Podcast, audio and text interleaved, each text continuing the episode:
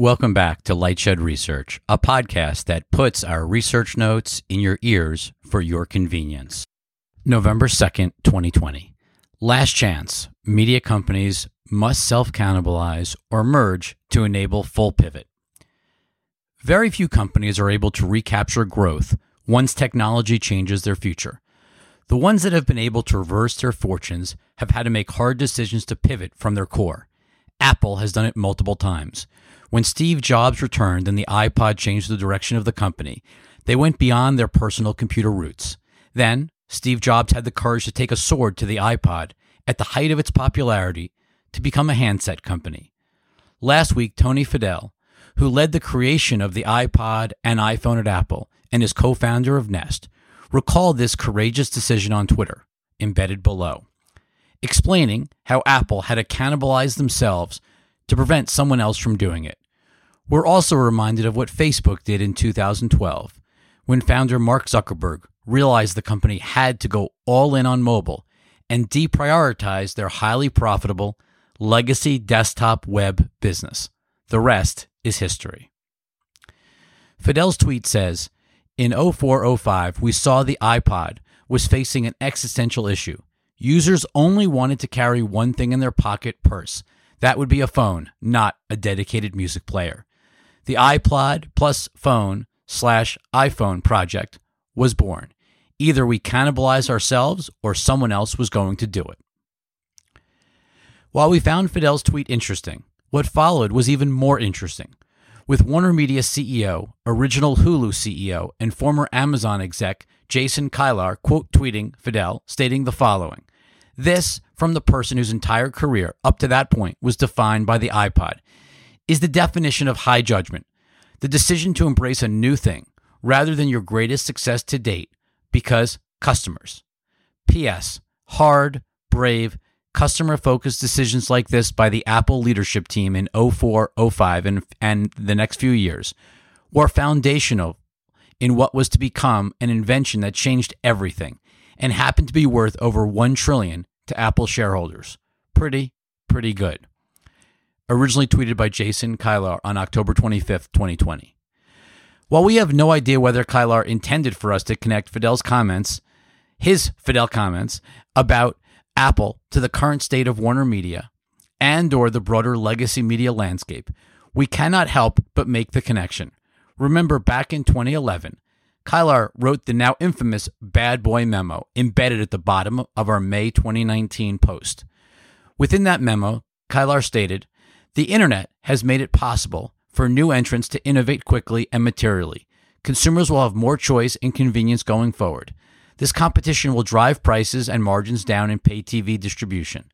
A greater percentage of the economic pie will flow back to content owners and creators. Kilar predicted exactly what was going to happen. While the internet based disruptor has been far more Netflix than Hulu, media companies' lack of willingness to cannibalize themselves enabled someone else to do it, just as Fadell talked to in remembering Apple's situation in 2004 2005. Media companies continue to make business model focused decisions versus consumer focused decisions. The consumer wants to stream everything on any device wherever they want with a great user experience. Pivot now, scale up to pivot, or harvest cash till death. Reorgs do not equal pivoting to go all in. Traditional media has already been disrupted from numerous angles, while being too afraid to do something about it or simply incapable. In short, they never embraced the innovator's dilemma with the courage that Apple or Facebook did. Perhaps Disney comes the closest, but it took them far too long to begin their pivot, and even they are clearly not all in today. Every week in media is marked by yet another media conglomerate announcing a reorg, to increase focus on streaming and reduce costs in legacy businesses that are facing ever stiffer headwinds. But they continue to try and walk a tightrope between what was old and what is new, even if streaming is not that new anymore.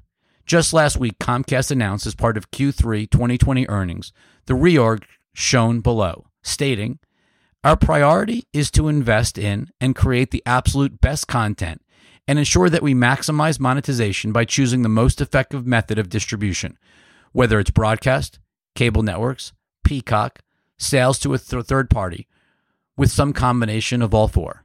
Comcast Chairman and CEO Brian Roberts on the Q3 earnings call. Note how Peacock, in the chart above, is simply one of many NBCU content destinations. It is in no way the preferred or primary destination for content. They cannot even claim it's second to last due to alphabetical order because it's fourth out of five after USA and Bravo, but before Golf. Two weeks ago, Disney announced an even larger reorg, separating content from the platforms that distribute that content, with Warner Media, Media starting its own reorg back in August. The problem with all of these reorgs is that none of them are designed to enable a full pivot to streaming that rapidly cannibalizes legacy businesses. Instead, they take an incremental approach, putting more focus on streaming while balancing near to intermediate term earnings from legacy assets. Yes, this even applies to Disney, as we said two weeks ago. If streaming is Disney's future, why did The Bachelorette air on ABC before Hulu? If Peacock is the future of NBCU, why did This Is Us premiere on NBC last week before launching on Peacock? Why did Paramount sell Chicago 7 and Coming to America to Netflix and Amazon Prime, respectively, versus saving them for Paramount Plus?